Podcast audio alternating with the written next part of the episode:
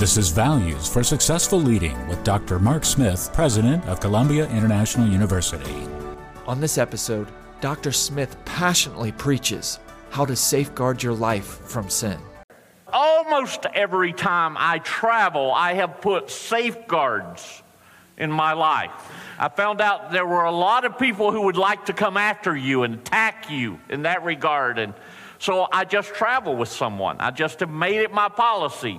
I don't ever, ever, ever want a question about me and another woman. That's not who Mark Smith wants to be known by.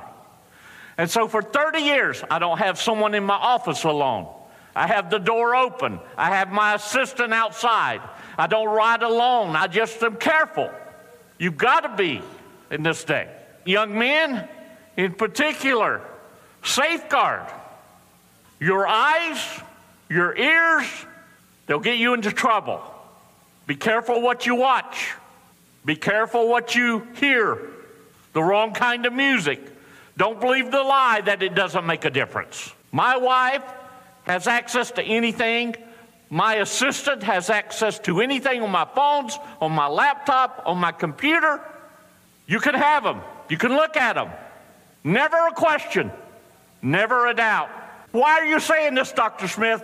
When they get into ministry, the temptation's too great and you find them falling. Connect with Dr. Smith at ciu.edu.